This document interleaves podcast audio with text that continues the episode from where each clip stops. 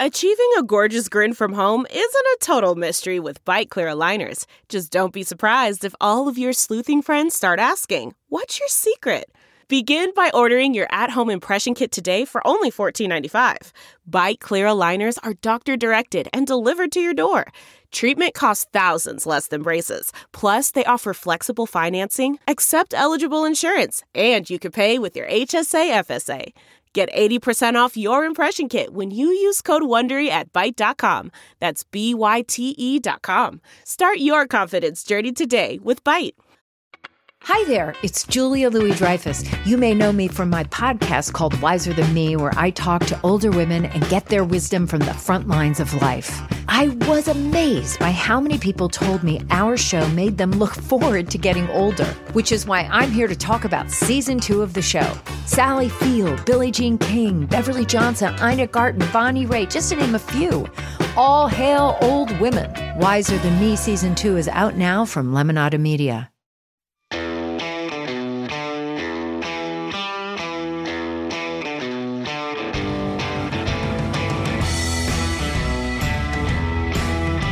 Welcome to Right on Hollywood with Christian Toto, part of the Just the News Podcast Network. Sick of media bias infecting film reviews? Furious that too many stars insult your views? Right on Hollywood has your back. Christian is an award winning journalist, movie critic, and founder of HollywoodInToto.com, the right take on entertainment. Now, here's your host, Christian Toto. Welcome to Right on Hollywood, a proud member of the Just the News Podcast Network. This week's show is brought to you by CNN Plus. The future's so bright, we gotta wear shades. You know, back in the day, I used to cover the Mark Twain Prize for American Humor. The event was a hoot. Just imagine some of the biggest comedians on the planet gathering to honor one of their own. Super cool. Fun for me as a reporter. Again, I'm doing a job, but end of the day, it is, is also kind of exciting too to meet some legends. And I remember how cordial the comedians were, except for Joy Behar, who was rather unpleasant during the pre uh, press publicity tour. But, you know, again, honoring comedians was, and I think still is, important. The Oscars often ignore comedies. I mean, real comedies. You know, they do some droll stuff. They throw a few Oscar nominations at Licorice Pizza, but real kind of bawdy, crazy comedies just don't get a lot of love. It's one of the reasons why Kevin Kline's win for A Fish Called Wanda, I believe it was 1988 or so, was one of the biggest and best exceptions.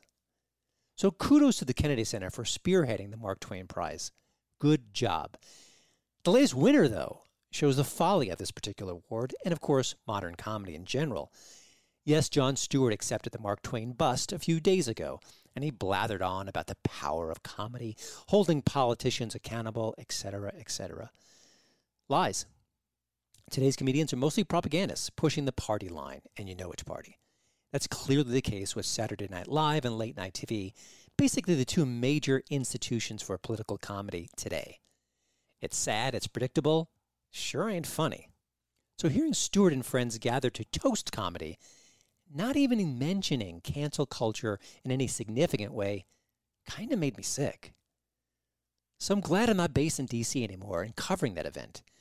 I would have had a really hard time not doing a very loud, very eventful harumph during that particular ceremony, especially during Stewart's speech. Now, you can trace a lot of this back to Donald Trump. When he rose to power, comedy changed, especially political comedy. It got worse, safer, more predictable. And now, with cancel culture breathing down every comedian's back, it's getting even worse than that. So, spare me the Mark Twain Prize and honorees like Jon Stewart who think they still speak truth to power. They don't. And Mark Twain himself would admit just that if he were around today. Don't touch that dial. You're listening to Right on Hollywood.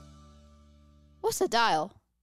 Delve into the shadows of the mind with Sleeping Dogs, a gripping murder mystery starring Academy Award winner Russell Crowe. Now available on digital. Crowe portrays an ex homicide detective unraveling a brutal murder he can't recall. Uncovering secrets from his past, he learns a chilling truth. It's best to let sleeping dogs lie. Visit sleepingdogsmovie.com slash Wondery to watch Sleeping Dogs, now on digital. That's sleepingdogsmovie.com slash Wondery. Man, that sunset is gorgeous. Grill, patio, sunset. Hard to get better than that. Unless you're browsing Carvana's inventory while you soak it all in. Oh, burger time. So sit back, get comfortable. Carvana's got thousands of cars under $20,000 just waiting for you. I could stay here forever. Carvana, where car buying meets comfort, meets convenience. Download the app or visit Carvana.com today. This week's Toto's take is Get Him to the Greek. Like I said before, I kind of miss comedy. And I remember loving the 2008 film Forgetting Sarah Marshall. Super funny stuff. But I think I only liked the sequel, which was a pretty smart way to kind of extend the story, and it was called What Else? Get Him to the Greek. Now, either that film got better over the years, or I'm so starved for big screen laughs, I graded it on a scale given modern times. Now, Jonah Hill, who's terrific here, plays a music executive. He's got a very simple assignment get a fading and famous rock star to, where else? The Greek Theater for a big concert. Sounds pretty simple, but not with Aldous Snow, played, of course, by Russell Brand. He's a sex and drug addict who doesn't want to do anything that he's supposed to do. Doesn't want to show up on time, doesn't want to follow the rules, doesn't even know if he wants to do the concert in question, which means Hill's character has to do everything possible to keep him on track for the big night. It's funny, it's smart, it's often naughty, silly at times too, but the story itself is really solid. There's an underpinning here that kind of holds all the gags together. You need that in a comedy like this. Plus, Brand is so perfect for this role. You know, it's a really shame that his uh, his movie career faded as quickly as it did. That Arthur reboot was a disastrous idea, just not good, not funny, not well, not well put together. But I think this, in the right character, in the right situation, he is extremely funny, and that's exactly what we've got right here. Now, one of the things I liked about the movie is got it's got a big heart, and a lot of these bro movies have that. They seem outrageous and sex filled and and chock full of outrageous moments, but it really is about something simple. In this case, love, and it's woven beautifully into the, the rock star satire. Now, this isn't as good as this is Spinal Tap, which will remain the the the epicenter of all things uh, satirical when it comes to music, but it's pretty funny too. Now, Get Him to the Greek makes more sense if you've seen Forgetting Sarah Marshall. It's where you first meet Aldous Snow's character. But if you haven't seen it, it's okay. You don't need to. You can go into this one cold. It's perfectly fine. I think having seen Marshall just makes it a little bit richer, a little bit better. Now, this particular comedy, Get Him to the Greek, is on Hulu right now. And if you miss big laughs at the theater, like I do, give it a try. Imagine a version of Saturday Night Live that didn't lean aggressively, almost comically to the left. Well, Michael Loftus and Paul Crosetti did just that. They created that show tonight. It's a sketch comedy troupe that targets AOC, President Biden, and more figures on the left. And of course, it's about time. How about some balance, folks, right? Well, the sketch show offers live performances which are later shared online via thatshowtonight.com. And the next live performance is April 30th, just around the corner, on Long Island, my old stomping grounds. That's where I grew up. Go to theamericafirstwarehouse.com for all the details and ticket information. Now, that show tonight is a natural fit for Loftus. He's a veteran comedian. He's written for sitcoms. He's obviously been on stand up stages for decades. He's a podcaster. This is right in his sweet spot. But that's not the case for Crosetti. He wasn't even in Hollywood at all before this entire venture began. So, how did Paul get here and why? Well, the answers are all here in my chat with Paul Crosetti. Paul, welcome to the show. Now, I understand you were not a show business person until recently, and that you had a, a long career, journalism, working in the insurance industry, and then, of course, now you're directly connected to that show tonight fill in some blanks. How did, how did that happen? Because that is not a that is not a traditional business uh, trajectory, but obviously you made it happen. Give us the why. Yeah, appreciate it, Christian. Um, well, we I've always considered myself a fan of comedy and entertainment, and uh, I grew up back when Saturday Night Live was just getting started.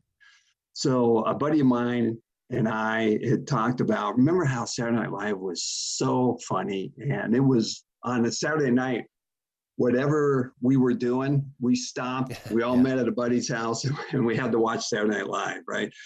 And um, so, all throughout my my professional career, um, you know, we would we would talk about how how disappointing it was of what Sound Night Sound Night Live had turned into, um, especially over the last few years, right? I think it, you know, not just down online, but when when the Trump derangement syndrome took effect, mm-hmm. it felt like it really impacted comedy, and it it just seems to get be getting worse. So I was at the end of my uh, career uh, in the insurance industry, and uh, and was talking, and we got connected with Michael Loftus, mm-hmm. right, who is um, the creator and the co-founder. And this was something he had envisioned for a long time. So we just started meeting together, you know, once a week, talking about how we would do it. And you know, I, I just I took the plunge, right, mm-hmm. and took uh, early retirement, and said, yeah, I want to focus on putting you know really put my energy and efforts towards making the show making the show happen. Now just before we get into the show itself you're a journalist like I, would call you a, recovering journalist. Does that background help you when you're doing a show like this? I, I i think it might but you tell me what's what's been that perspective going into it? Absolutely right? So um, you know writing is critical and I, i'd say those writing skills no matter what profession you're in are extremely helpful, right? And the ability to communicate. And so, you know, I'm, I consider myself a closet uh, writer on the show too. And, uh, you know, Michael has a group of folks that he's worked with throughout his career, but uh, he's always open to contribution. So it's definitely helped in just in producing the show. And then, of course, we're in the business right now of because we're brand new, promoting the show and describing what we're trying to accomplish, why we're doing it. And so those journalistic skills definitely coming in here. Yeah, and by the way, modern journalism is often funny how biased it is. So maybe maybe, maybe there's a direct correlation true. there. Uh, you know, I'm, I think people who are involved with certain areas are, are the best sellers of it, the best way to describe it. So let's give you. I want to get. I want to hear your elevator pitch for. Hey, I just worked on a show called That Show Tonight. It is blank. How would you how would you boil that down in, in your sort of most passionate way? Yeah, so our tagline is think Saturday Night Live, but for conservatives, mm-hmm. or sketch comedy for the rest of America, right? So, um, you know, like I said, I think the last several years too, po- political satire has been around for centuries, right? And I would consider it to be a really growing genre over the last, you know, several years. And again, I think, you know, Trump the Trump uh, phenomenon was uh, a big trigger to that. Mm-hmm. And but it's all one sided, right? It's like one side of the aisle is off limits, and so our goal is we we say, hey, we'll make fun of everyone, including the left, mm-hmm. especially the left, right? Because there's so much material that they provide for us that we can use in the comedy. Gotcha. You know, sometimes uh, actors, writers, people behind the scenes, uh, they they'd want to be in involved with something like this, but they're afraid for a lot of different reasons. We've talked about it on this show, and I've talked about it elsewhere. Is that what you're finding that people are saying? Hey, I I wouldn't mind doing a show like this, and yes, I'm going to kind of maybe put my neck out a little bit and say, yes, I am associated with that show tonight. you know that's the exciting thing about it christian is that uh, well obviously michael loftus who's you know our our executive director producer right? That's kind of the, the brains behind the show. He, he's just come out and uh, decided you know given his career he's going to focus on on conservative humor. And um, but it, along the way we've um, attracted or connected with Jim Breuer, mm-hmm. who hosted our last show.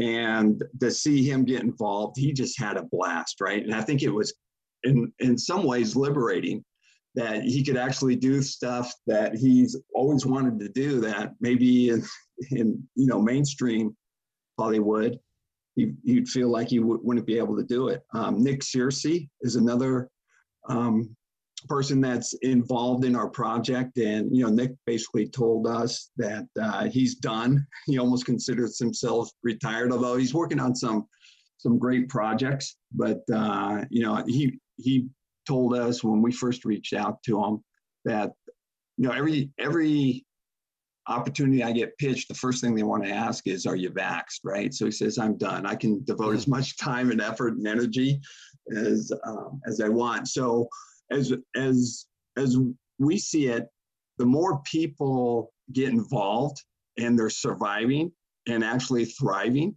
uh, in this format, we think it'll attract more people that are waiting on the sidelines to saying, you know what, I'm ready to jump in as well. Yeah, that's a great point. It's something I've been hammering home on this show for weeks now. I love interviewing personalities, actors, comedians who have blazed their own trail, have defied the odds, and are thriving as a result. You really need to send that message, share that message as much as possible, because I think it does embolden people to do what they want to do and be who they want to be. And I, I, I that's essential. And the more people, you know, embrace that philosophy, the the more chances we have of kind of breaking down the existing barriers. Uh, have you now? You're new to Hollywood here. This is you know you've had a different career. Are you mm-hmm. hearing stories of actors and people behind the scenes who maybe shared how they were cowed into silence or they knew to be silent? Have you had any stories like that so far? Uh, yes, uh, and it's unfortunate, right? So you know, Michael obviously obviously talks about you know some of his experiences. Um, when Jim was with us the last week in March for his show, he shared some of the experiences, and uh, yeah, it's it's it's amazing. And you know the work you're doing, Christian, is is, is great, right? Because uh, I agree. You know, yeah, no, I think, you know, I think you and what we're trying to do is what we, you know, is trying to create a safe haven mm-hmm. where people can come out and feel free to express or participate without ramifications. Yeah.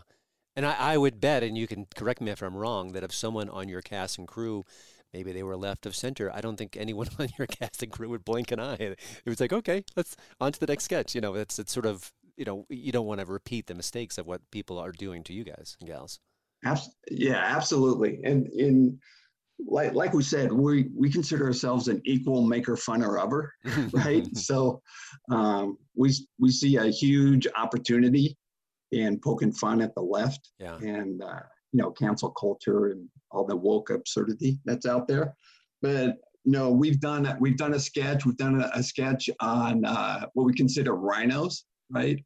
um, on there. So again, you know we we want to make sure that the content we deliver is funny, funny first. Yeah. Right.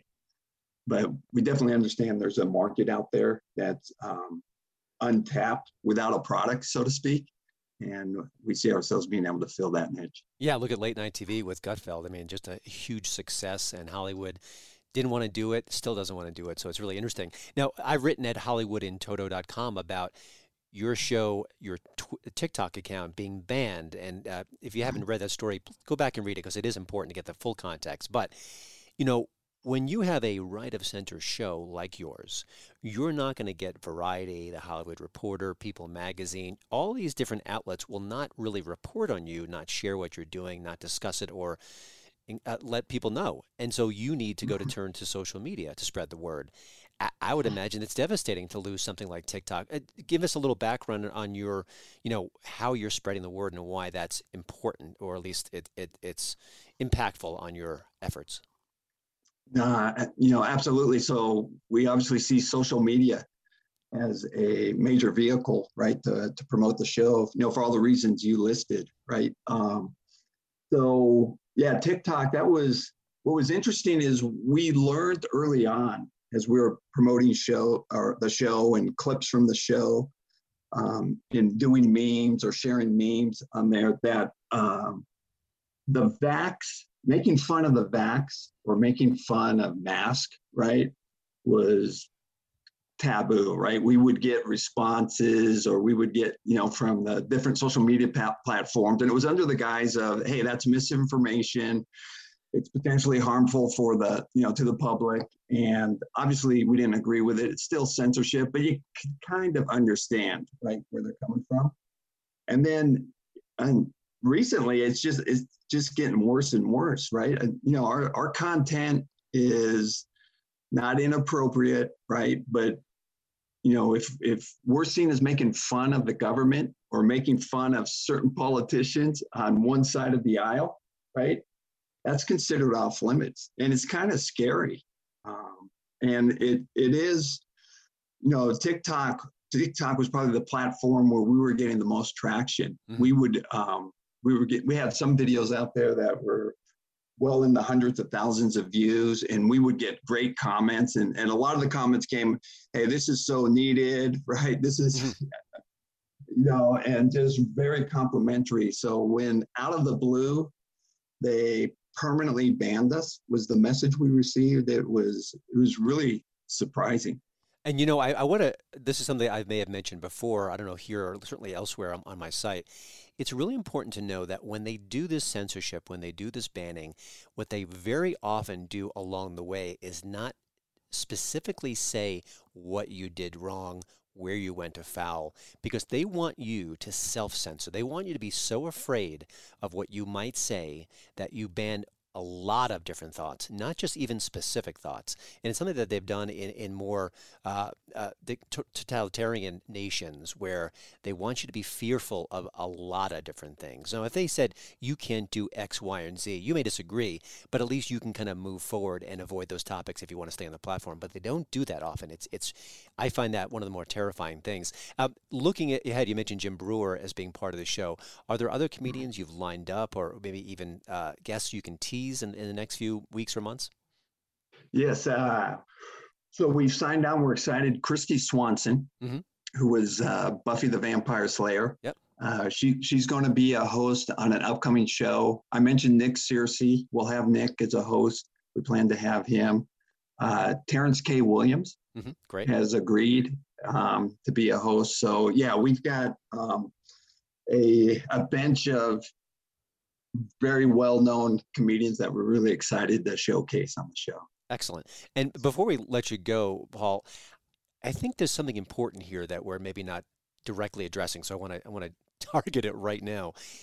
Humor matters, and there's a reason why the mainstream comedy landscape is behaves the way it does and avoids certain topics and drills down in other topics because those comedians think to their core that what they're doing is helpful to society. Now, we may agree or disagree, obviously, but uh, any any thoughts there? Why why all the fuss about comedy? Why are we kind of getting so uh, uh, enthusiastic or passionate or concerned or afraid or gosh, this this joke needs to be banned. I mean, it, it's not the world I grew up in. I grew up in the '80s, and that was certainly a, a far cry from what we're having today. But w- w- what's your take on it, having kind of dived into this material right now? Yeah, Christian, I, I'd, I'd have two thoughts on that. First, there's a lot of studies out there. You, you know, you read that hey, comedy is a very effective learning mechanism, mm-hmm. right? That people retain the message or um, what they've learned, what what's being taught. Uh, I think multiple times more than if it's just delivered right in a traditional method. So comedy as an, an educating uh, mechanism or tool is very effective, right? And I, I, you kind of see that when the late night shows went so far to the left and became so political, it's almost like you know a light went on where they said, "Yeah, this is a this is a a format where we can really drive mm-hmm. our agenda." Yeah. And and then the other thing is, you know, Andrew Breitbart famously said that politics is downstream from pop culture. And so when we look at what we're doing, you know, the left has dominated pop culture for generations now, and it shapes the way America votes and thinks, right? And uh, it's it's so true, and that's why we we believe what we're doing is so critical. I worked with Andrew Breitbart for a few months at Breitbart News, and uh, I'm glad that people uh, you certainly are included in that group, are acknowledging what he said and what he warned. But I, I wish collectively had done so sooner. I think we maybe been in a different uh, situation right now. But uh, you're doing it. You took time out. You changed your careers to make this show possible. Of course, that show tonight is out and about, as they say, and you can um, find it in multiple platforms and uh, new shows coming soon. Uh, you can go to uh, is it thatshowtonight.com? Is that the best place to find all all things about the program? Yeah, that's that's where we live stream the uh, Mm-hmm. shows. So it's thatshowtonight.com, and uh, we encourage people to subscribe. We've got a ton of our videos and contents. We got prior shows loaded on there, and then our next show is scheduled for April 30th. Um, we're excited about that, and it's just five dollars a month or fifty dollars a year to get access to all the content on the website and uh, access to the shows. The, Yep. the shows live. and you're supporting this project and you're saying, hey, I'm going to make sure that this is a viable enterprise, and that's important as well. Thank you, Paul, for joining Right on Hollywood, and let's hope that show tonight keeps telling the jokes we're not allowed to tell because we should be allowed to tell them all. Thanks. Thank you very much, Christian. CarMax is putting peace of mind back in car shopping by putting you in the driver's seat to find a ride that's right for you. Because at CarMax, we believe you shouldn't just settle for a car, you should love your car. That's why every car we sell is CarMax certified quality so you can be sure with upfront pricing that's the same for every customer. So don't settle. Find love at first drive and start shopping now at CarMax.com. CarMax, the way car buying should be. This episode is brought to you by Philo. Do you love TV? Do you love saving money? Then Philo is your solution. Philo has shows, movies, and live TV for just $25 a month. You can even try it for free with their seven day free trial. No contracts, no commitments, no hassles, just a better way to watch TV. Never miss a minute of shows like the hit docuseries Where is Wendy Williams or classics such as Friends. If you can't get enough TV, then there's no better way to watch. Philo has more than 70 channels like BET, MTV, and AMC. And the best part, you can try it yourself with their seven-day free trial. Sign up today at philo.tv slash poppods. That's p-h-i-l-o dot tv slash p-o-p-p-o-d-s to get 50% off your first month.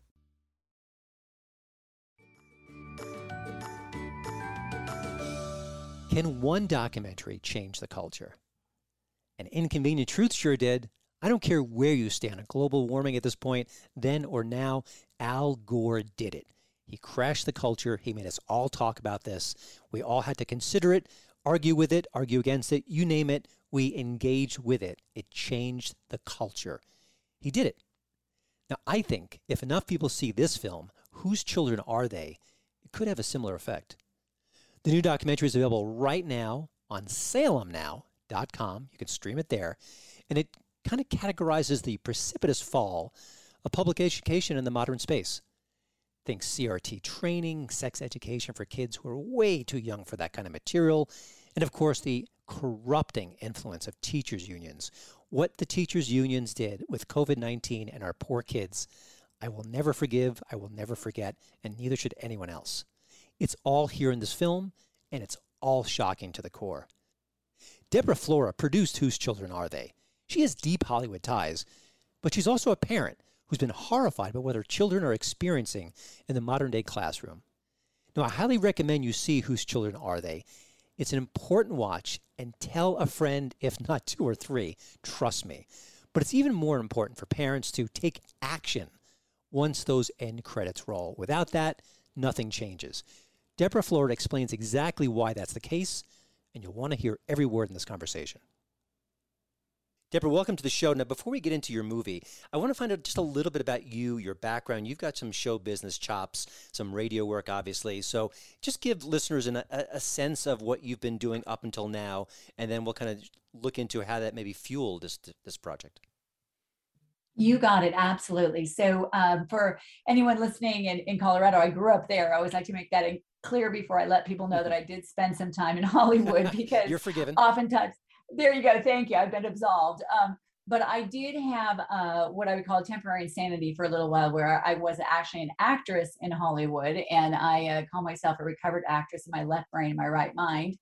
But it quickly became clear to me I cared a lot more about what was in the film than just my small part in it. So I started to work in development. I worked with um, as a development executive with a couple of companies who had you know Emmys and Golden Globes and etc. And then when my husband Jonathan and I met, we started our own company. Jonathan was a producer, supervising producer with Walt Disney Studios Home Entertainment. And then we started our own company, Lamplight Entertainment, and have produced, you know, a, a, documentary with Lieutenant Dan, Gary Sinise called Lieutenant Dan Band for the Common Good, and produced other projects as well, and have some other films in development. But um, all of that has been fueled by the fact that we so believe in the power of media. Um, a friend of ours in Hollywood was Andrew Breitbart, and he always said that politics is downstream of culture, which is true. It's a, a variation on something that Plato even said. Um, and we do believe that that is where we need to capture people's minds, hearts, and imaginations and do it excellently so we can kind of reclaim the craft that is sometimes being used in the wrong way. So, given all of that, and your, your background is just perfect for this particular project, but it also tells you this is really hard. It's hard getting distribution, it's mm-hmm. hard getting mm-hmm. things pulled together, it's hard getting the, the, the, resources together. Did any of that stop you for a moment, or was it full steam ahead once you realized the, how important this particular film was? You know, great question. And yes, I mean, my hat is off to anybody who makes a movie because it, it takes so many pieces, and you know that, you know, Christian but this is one project like uh, like another one that we did as well that exposed late term abortion. It's these were projects that were we would not be able to rest until we made them. So, a little bit of my other background that led to Whose Children Are They, the documentary we're talking about, is I also founded Parents United America about three and a half years ago when I realized this full onslaught on parental rights. And it's not just in education, although that is where it is most prevalent, it's in medical decisions and it's in many different areas. And when I, you know, was one of hundreds of parents that testified against the comprehensive sex ed bill that they shoved through the last day of the Colorado legislature, just ignoring us. And then I helped write a um, sex ed transparency legislation. They sent it to the Kill Committee. I realized that what we really needed to do was to drag all of this into the light because, Christian, you look in history at movements. The vast majority of them don't really achieve change. They kind of get to a certain point and then they just taper off. Others who achieve real change, such as the civil rights movement, get to a point where it peaks beyond that and and it gets to that point where it is the tipping point and real change happens in our society. What we wanted to make sure is that this uprising of parents who are now awake about what's going on in their kids' schools and grandparents and concerned citizens, we wanted to make sure that this movement didn't just taper off. And the way to do that is to drag everything into the light. So it's not just disconnected, uh, you know, episodes that people read a, a news story here, a news story there. We wanted to put it together in a comprehensive expose, connect the dots, and help lead this movement to be to that tipping point where real change happens. So we were going to make it no matter what, but we've been very fortunate in having very good distribution for it as well. It's an interesting description because it actually sums up a little bit of the work I did with my book Virtue Bombs because it wasn't just that story or this anecdote or that crazy moment in culture. Once you tie these all together, it really does mm-hmm. paint a profound picture, and your movie does that. I, I, think my only flaw of the movie is that it was almost too grueling. It was just, it was like body blow after body blow of all these educational stories. But it needed to be told, it needed to be shared, and it needed to be put in one package. Now, when yeah. you know, one of the problems we're facing here is that there are a small number of very brave people who are speaking out, who are putting their names to the movement. But that's not easy, and you and I both know there are consequences to that. Did you find it hard to find people to go to have their faces on camera, to have their stories being told? Were they afraid, or did they say, ah, I, this is time, we got to speak up? Yeah, you know, great questions. And one thing I would say, by the way, of the, you know, the body blows, what we what we needed to do was to show people that it's not just CRT, it's not just sex education, it's not just gender fluidity, it's not just getting rid of Title IX, it's not just anti-discipline, that they're all connected. And so it it is, you know, uh, it was a challenge to do that. And boy, there's so much more we could have put in there. But in each pod, we are like, how do we make this palatable and not paralyze the audience and then lead to the end, which is this reality showing that everyone is really waking up and there's so much we can do about it. So, what actually was interesting is is when I first started Parents United America a few years ago, uh, it would have been hard to find people because at that time not everybody was awake not everyone was aware but since COVID and really the mask came off, people saw, you know, parents that were home with their kids and saw what was being taught. And, you know, when you got when you got a school district in Tennessee that wants parents to sign a waiver to not pay attention to what their kids are being taught, you know something mm-hmm. is up and it was drug into the light. We actually didn't have any problem finding people, which was amazing. There were, we did over 120 hours of footage, over 80 interviews all across the country. And the most bullied group, which are teachers, good teachers who want to speak out, but are intimidated by the teachers unions who do not have their best interests at heart. And let's just be really clear, by the way, this, this movie is pro teacher. It's just not pro teachers union because they don't represent teachers. Uh, we would have thought that they would have been the hardest ones to find, but we partner with Rebecca Friedrichs, who is the uh, the California teacher, former California teacher, who brought her case to the Supreme Court to end forced unionization. With her help, we found a lot of brave teachers that were willing to speak out. Tons of parents that wanted to speak out. In fact, we couldn't tell everybody's stories frontline experts, and then students. And probably students would be the hardest group, first of all, because we never want to exploit young children in this in any way, shape, or form, because that's what the other side does. But even there, we had students who were wanting to speak out about how damaging the shutdown was or how divisive CRT is. So we actually had the opposite issue. We had more people than we could possibly interview without making this a 25 part miniseries. so people are awake and they're yeah. standing up now. That, that, that's great to hear. By the way, I thought was something pithy to kind of that summarizes what's going on. The mask came out, the mask fell when the masks were yes. on. I mean, it's sort of it's it's ironic of all the ironies. But uh, now you went into yes. the film with an agenda. You, you, you, there's no bones about that. You you saw a problem. You wanted to tackle the problem. You wanted to illustrate it how did you emerge mm-hmm. once you do all these interviews, once you cobble this together, once you get the experts to weigh in, once you hear story after story? Do you uh, do you come out of this more depressed, more energized, more frightened? I, I imagine it's such a personal thing for you. How did you kind of come out of this project? Yeah, no, a great question. First of all, you know, I'm a mom, so I was motivated and helped flip our school board. And I'm just one of those moms that got my dander up, and my testimony went viral. You know, on you know Ben Shapiro reposted it, and and it went everywhere, and I was on a lot of national media. So it's personal from that standpoint. Um, and it is also something that while we went into it with it, uh, definitely a clear understanding of what needed to be exposed, which is the the uh, I, the crossroads that we're at in this country right now, which really is a Marxist view of whether or not the children belong to the state. That's where the title comes from. Whose children are they?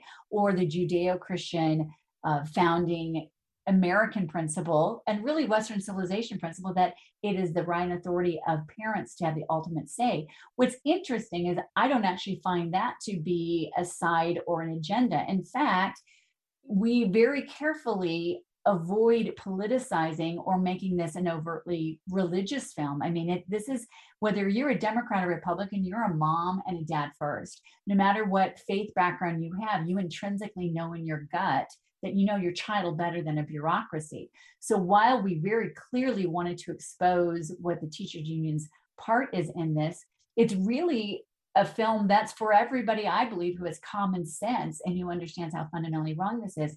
But how did we come out of it?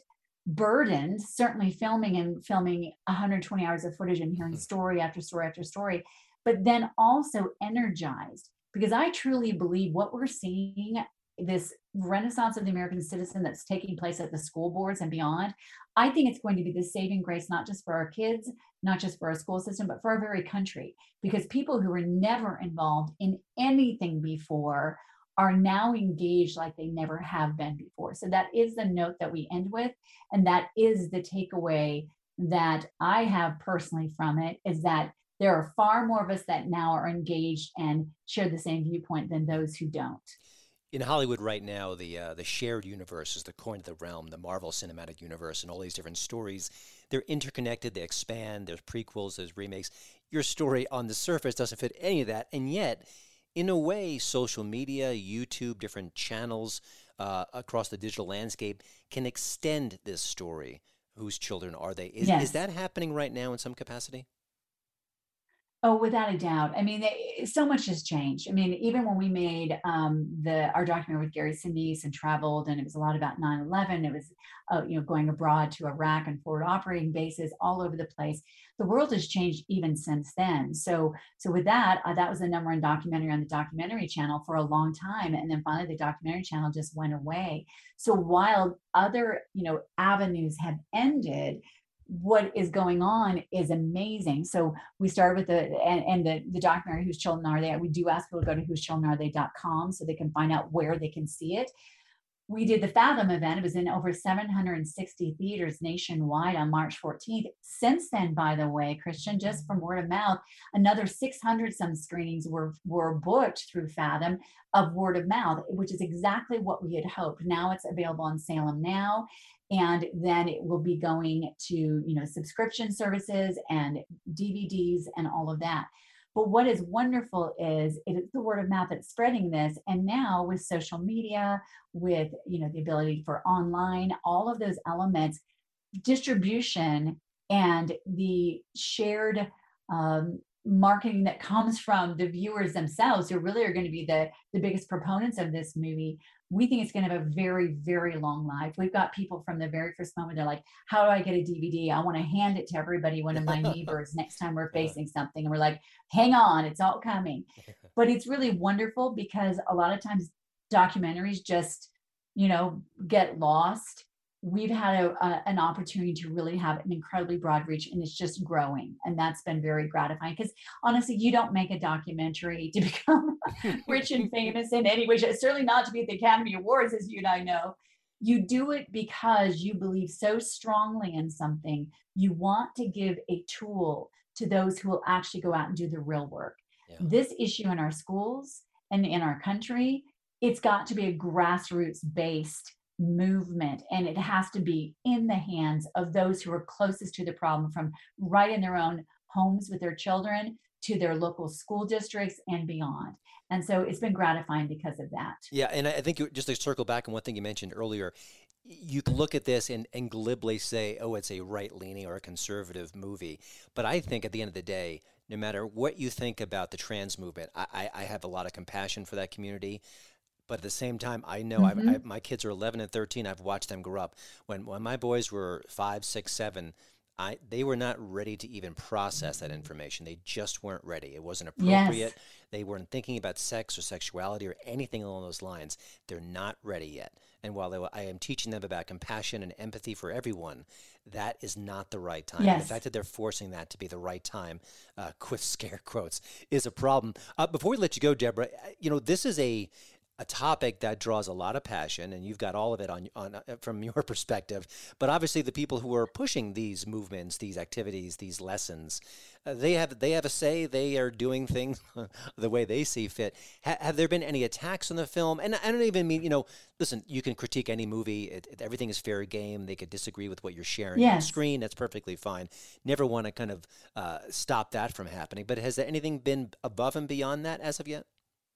Well, it's a great question. And, and two things I want to say real quickly is um, I do believe this is a movie that the vast majority of Americans will agree with because we didn't even uh, talk about transgenderism as weighing its merits, not merits, its veracity or not. This is simply about whether it is appropriate for young children. Same thing with CRT. We're all for the real teaching of history, not something based on the 1619 project that it's it's very writers admitted was not history or sex education, which everybody's for reproductive biology. So many of the arguments against this documentary or those who are standing against an extreme indoctrination, they're straw man arguments that are not based on any truth.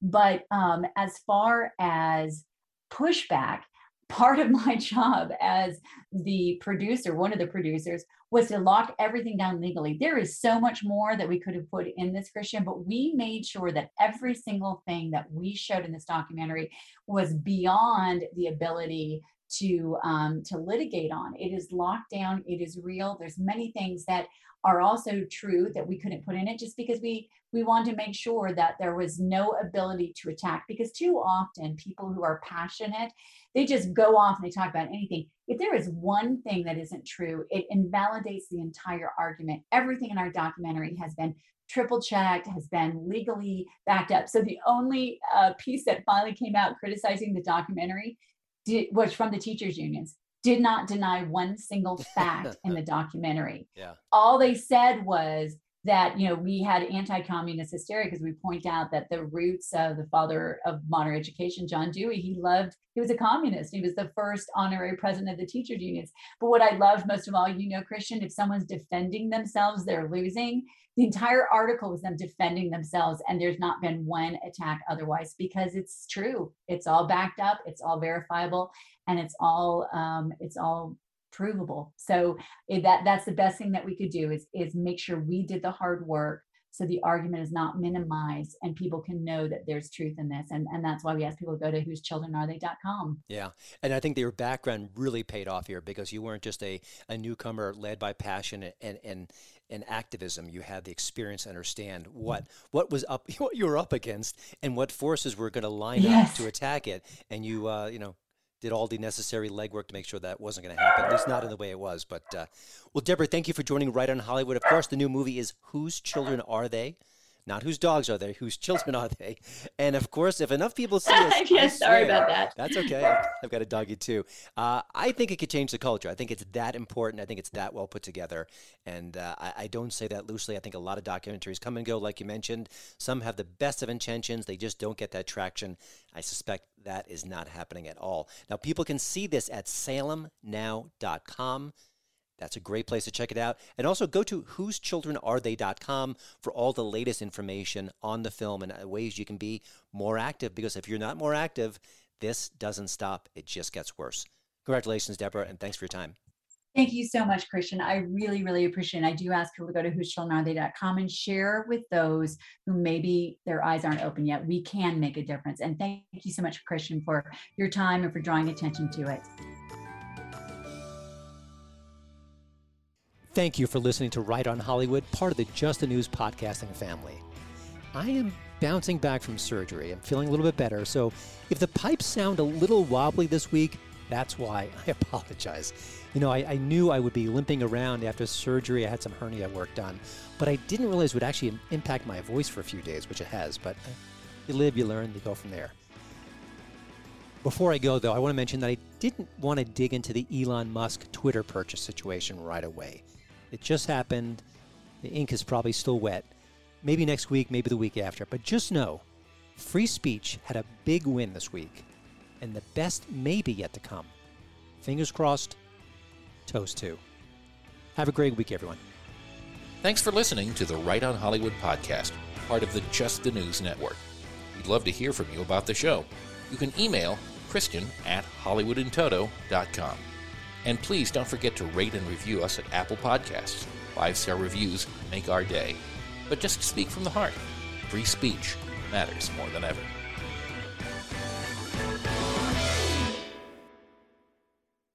Look around. You can find cars like these on AutoTrader, like that car riding your tail.